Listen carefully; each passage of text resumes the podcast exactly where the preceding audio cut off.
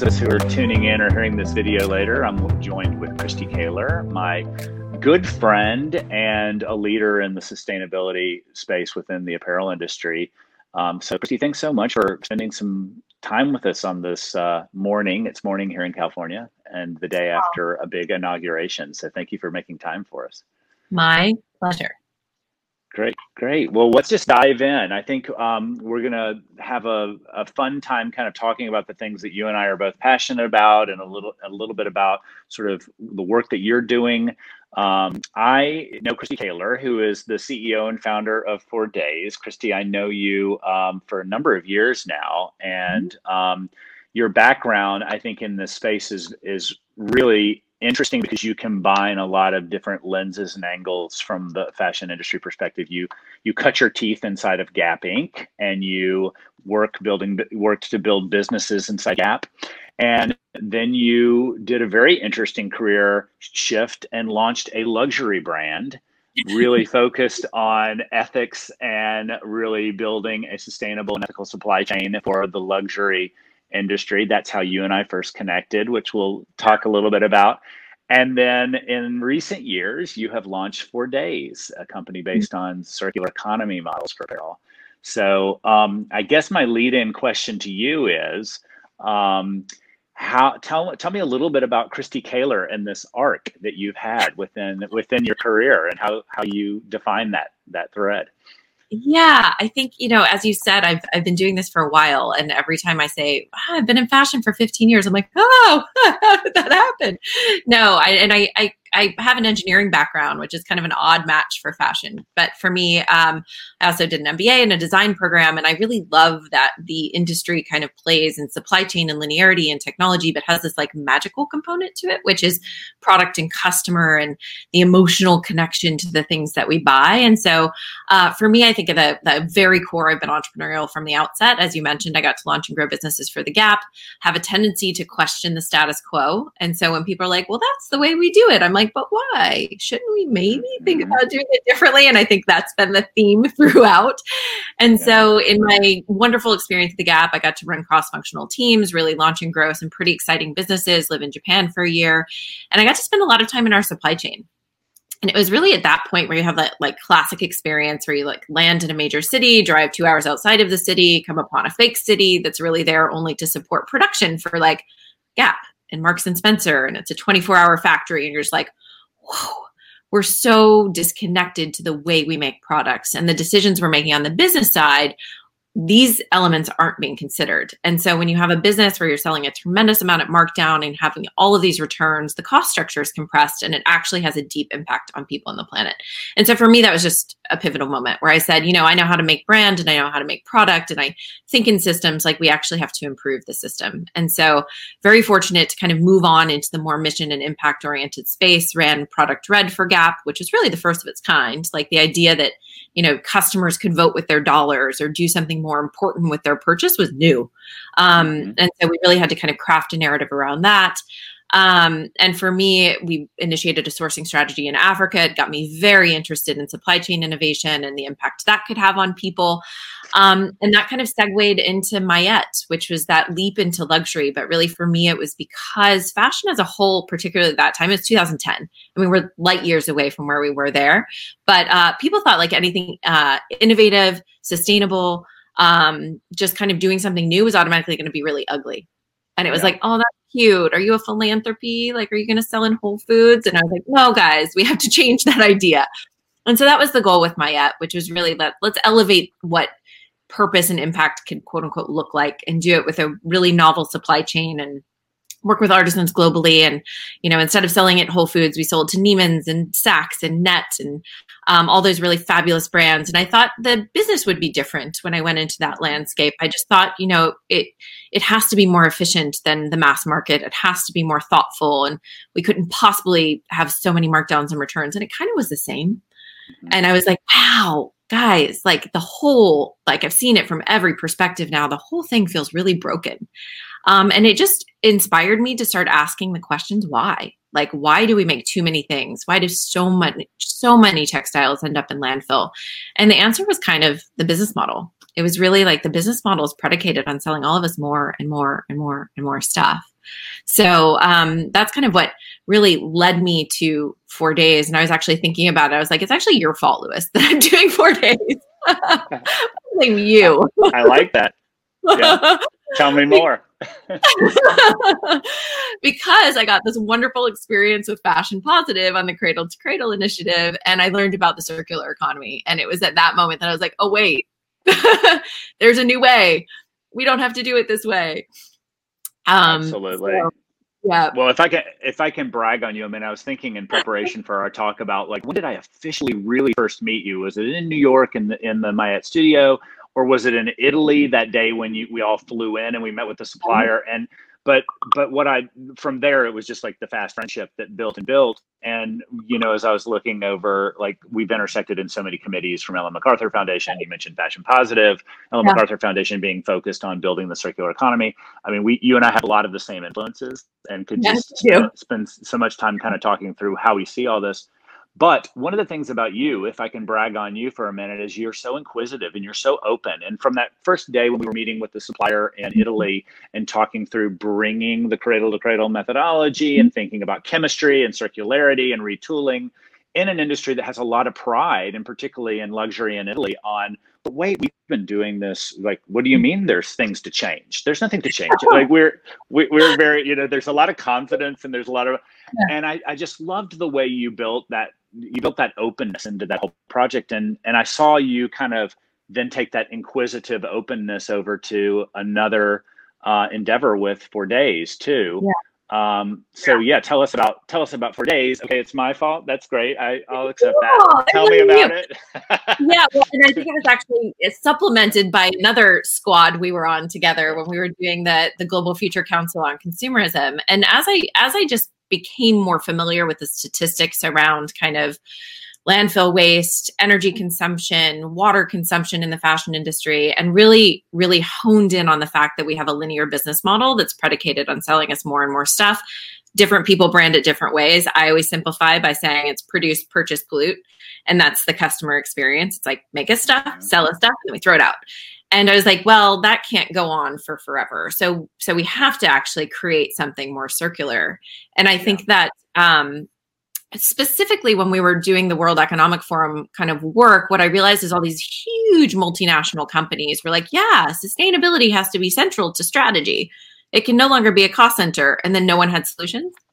And everybody's like now what do we do? And you know i looked at our own industry and i thought also coupled with the fact that customers relationship to ownership has actually changed very dramatically in the last five years. We don't know we no longer need to own things for forever yeah. It's so key, right? Because it's like, and in some cases, actually owning it for forever is a giant burden.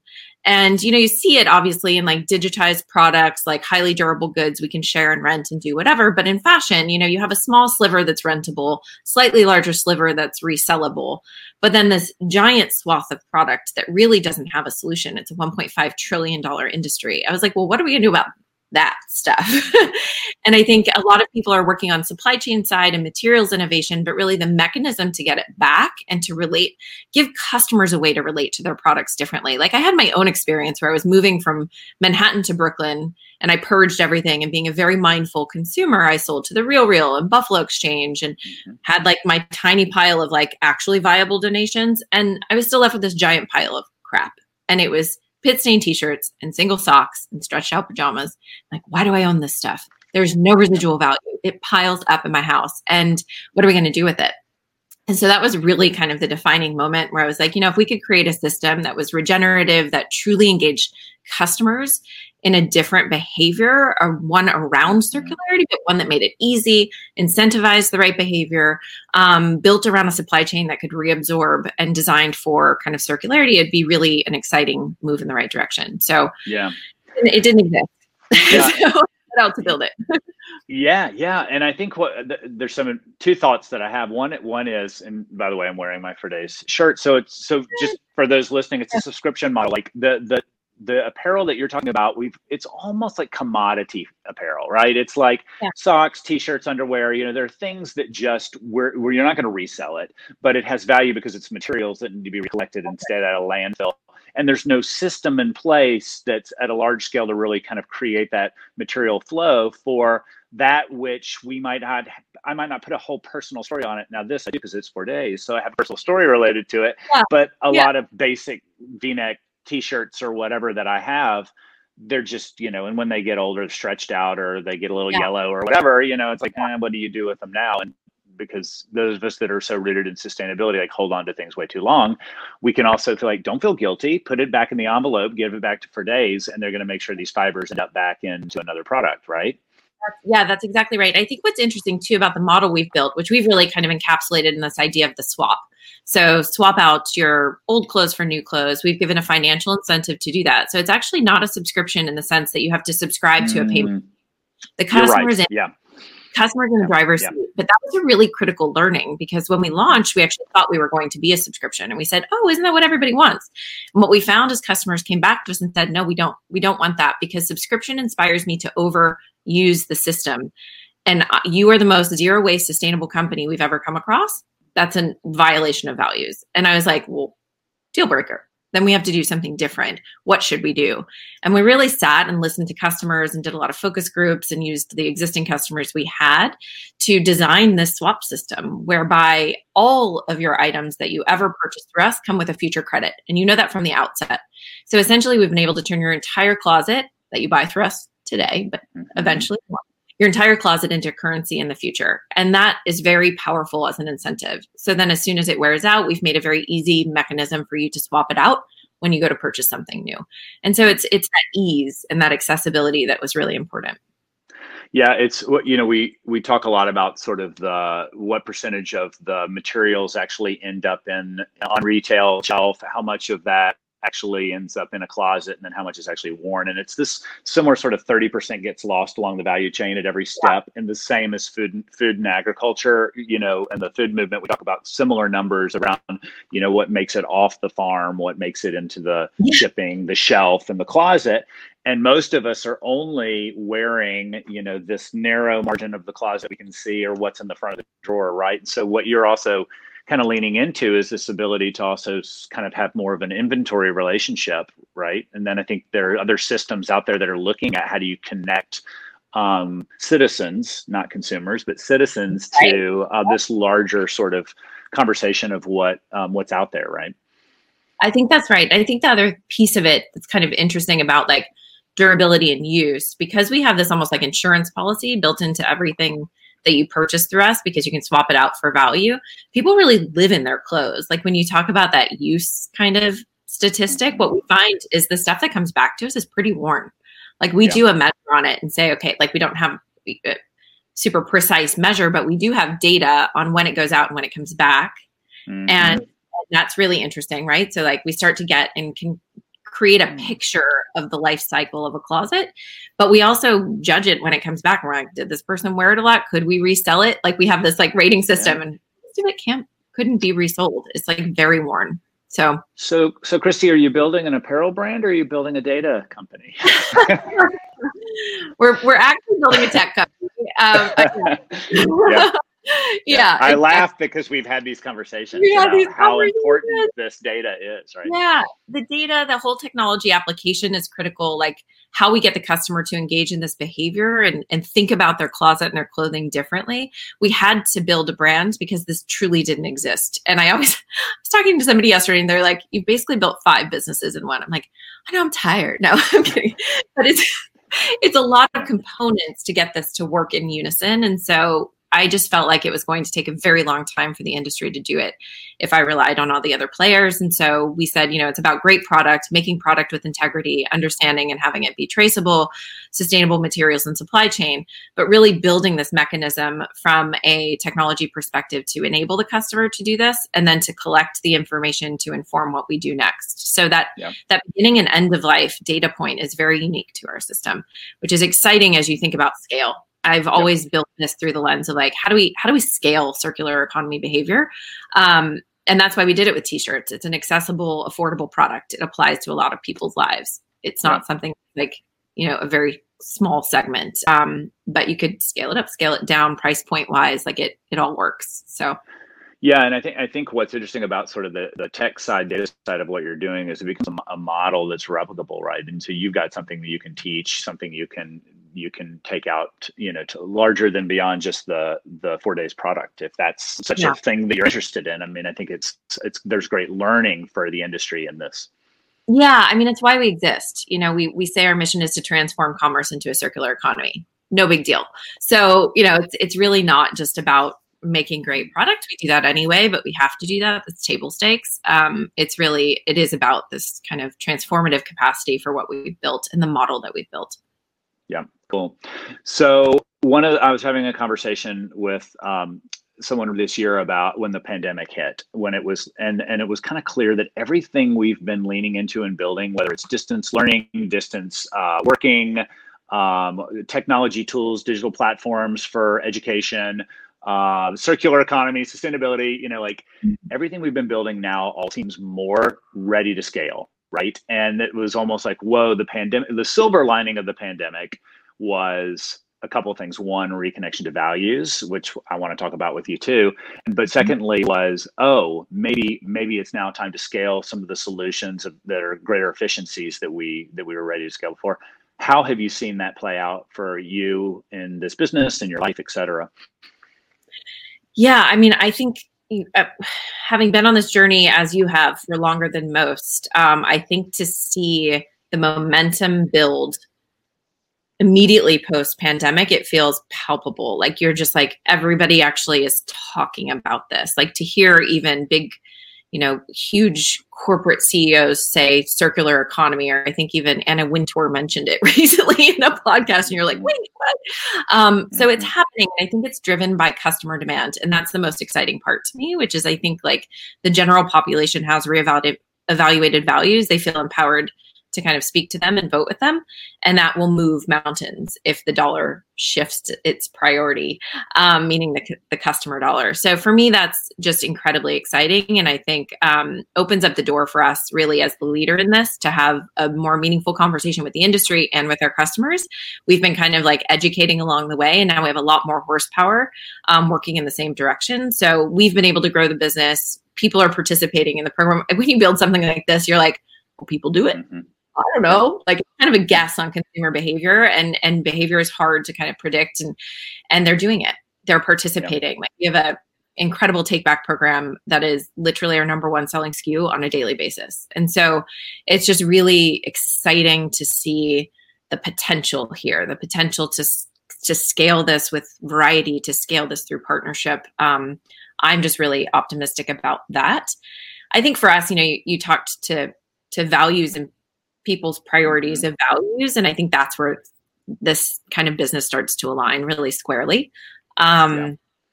But we've also built it through the sense of value. You know, I think those two have to kind of coexist. It's like I always say values and value. If the two can coexist and then drive better profitability, win, win, win. Yeah. Yeah.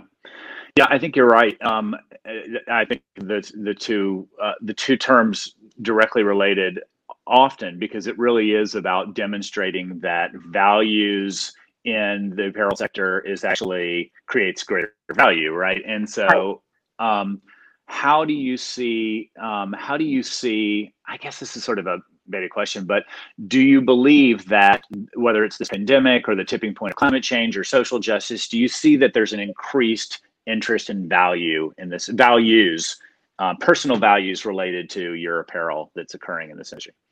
Absolutely. I mean, without a doubt. I think uh, Google, a, a, representative from Google was on a call with me and said that the search frequency of sustainable fashion doubled in like June. So it's it's definitely you know it's on the top of mind, on the tongue, on the the headlines, and so I think for absolutely without a doubt. Um, the the whole upcycling trending on TikTok alone is like demonstrating that people are actually re-engaging with this concept of upcycling oh. product materials, fabrics. It's incredible. Some of our top TikToks, we do these like DIYs and like how to refresh your T-shirt with a new pocket, or like we did yeah. these have shirts that were really fun, and it's it's like gangbusters. And again, that yeah. and like cleaning out your crap. Like I kind of think it's t- we've been sitting in our homes. We look around and we're like, oh, oh, did I really need all this stuff? I don't know. Yeah. There's got to be a different way. So Yeah, it's yeah. magnified for sure. And we're wearing a lot more cotton t-shirts, um, probably so, yeah, yeah, sitting around home. Yeah, not wearing our suits as much. Although yeah, we, category has might miss that too. Yeah. Good. Well, let me let me turn it a little bit to um, the personal and just ask. You know, while we're on the topic of values, you have become a mother in the last few years, and Isla is this wonderful light in your life. How has that impact? I mean, you were already in the sustainability journey, but how has being a mother, being a parent, impacted this for you? You know, it's really actually been a personal impact. I think um, prior to Isla, it was very much about like go, go, go, go, go, do, do, do, do, do, do, do. And it was just get it done almost at any cost. And obviously not because I've always been mindful. So it's not at any cost. But I think having a child, you start to kind of have to live in the present and and really like feel and be in the moment. And that's actually shifted the way I work. Uh, it's it's you know you plan and you use your brain for all of those things, but you actually kind of have to live in like it's going to sound a little bit you know like your heart center mm-hmm. is much more alive and i think for me um, you know and not in an academic way where i've become more mindful of materials because i was already there like i was always thinking about materials and environment and food um, but just connecting that to kind of instead of it just being an intellectual exercise being like you know it's a, it's a feeling exercise as well it makes you feel healthy and, and well and doing good for the planet and doing good for the world and just being present and enjoying it all yeah. yeah. Yeah, I feel the same way. I mean, it's it, it, it you know for me has added a whole new. I have now seven almost seven year old and three year old and it's just it adds a whole new layer and it and it makes i think us interpret what our actions are and what we're doing to then how do you relate that to them because they're watching everything we do right and so it's like oh, am i walking my own talk you know like in terms of sustainability because yeah. a lot of us i mean i think you know we we believe in it but then are we actually translating our actions oftentimes so i think there's a and with social justice and black lives matters there was so much more of like am i walking my talk for my children to witness or you know yeah a lot of an environment really that does support your values and yeah. at every kind of decision point you know i think that is exactly right like and some of that is your relationship to nature like we've again been on this like fast path very kind of city life. And I think we've all taken a step back and been like, wait, the beach, hiking, trees, like just in, again, every day, you know, experiencing yeah. community, experiencing the things right around you. Right. Being very and important. A, remember, a, remembering of what it is that we are protecting too and what, what's at stake is, the, you know, this beautiful slowing down has given so much of us an opportunity to get it back out into nature and recognize. Yeah yeah can i say yeah. So you you clearly inspire me. You've been someone that i've just every time i talk to you i just i leave the conversation more energized and energetic than before. And uh, and i and, yeah, thank you. Well then so my question is who inspires you and what what are you what what's inspiring you this year and right now? Like who what podcast books people? You know i i i have such a hard time ever nailing down super specific people, books, and things because I think it's a collection. I am so inspired by youth. I just find the energy of of youth to be so powerful and like such a source and i find such optimism in it um, the voices the creativity the commitment the thoughtfulness i'm just that always kind of really moves me. And if it's in service to that and promoting and encouraging a better future for everyone who's so ready and eager and keen to create something better for us all, like let's enable that. How do we enable that? let's build that. So yeah. I'm right there with you. I mean, it is it's for me. It's the it's the same. And I, I recently had a conversation with a brand representative who had done tons of market research. This is a very huge uh, mm-hmm. footwear company who had done uh, athletic and who had done tons of market research and said yeah. this is one of the first times in history where instead of a generation being sort of activated and then everyone influenced behind them, like the 60s, or we're seeing yeah. that a younger generation is actually influencing us and mentorship is going bro- both ways which yeah. I 100% see. You know, we're working on a docu series, Generation F, about the future of fashion, and we're listening to youth. We're I'm yep. knee deep in editing with the team this week, and it's like, wow. I mean, it's it's it's powerful yeah. because because there's um there's something different, which is the urgency of we don't have a choice but to make this the future, right? Yeah. That's true. Yeah, that is true. But I think that's also coupled with there are always choices and some people have chosen not to and so it's yeah. really it's really wonderful um, to see all of that moving in such a constructive, positive, energizing, dynamic. I just love it all. So. I agree. I agree. All right. Well, we could go for uh, another hour easily, and uh, and I and I love this. Um, I'll just end with like, is there any uh, you know like is there anything that's like what's coming next for you you want to share, or just a call to action that you think that in this moment, this time that you want to put out there for folks listening? Yeah. I mean, I think what's coming up next for us is, is, really thinking about how we grow this system and how we do that through partnership, how we do that through our own brand extension, but how we do that in collaboration with the industry. Um, really, how we enable our community also. Like, we have just such a impassioned, like just passionate group of people, um, giving them voices, really bringing them into the equation. As you can see, like we design for for that community, um, and maintaining that kind of center of focus is really important for us. We're launching new technology. We're doing all sorts of things to kind of really scale this out and up. Um, so I think that's motivating and exciting and it's like our little engines are going. Um, you know call to action i think people have really stood up. I actually just kind of want to hats off. You know we're always in this mode of what can we do next? What can we do next? Like people are making good choices and making progress and i'm just very happy to see that. So it's a little you know i don't think we stop and acknowledge often enough to say great keep keep going keep doing it. Yeah. Like, progress. Yeah. I love it. I love it. I think that's I think that's the the word for for what we're doing and what what many yeah. of us are really energized and activated with right now yeah. in our country and in the world. So, well, Kristy Caylor, friend, entrepreneur, mentor, mother, visionary. There's so many ways to describe you. Thank you, thank you for joining me for a chat today, um, and thank you lots so of lots of love and blessings for all you're working on. Oh, likewise. So happy to be here. Bye.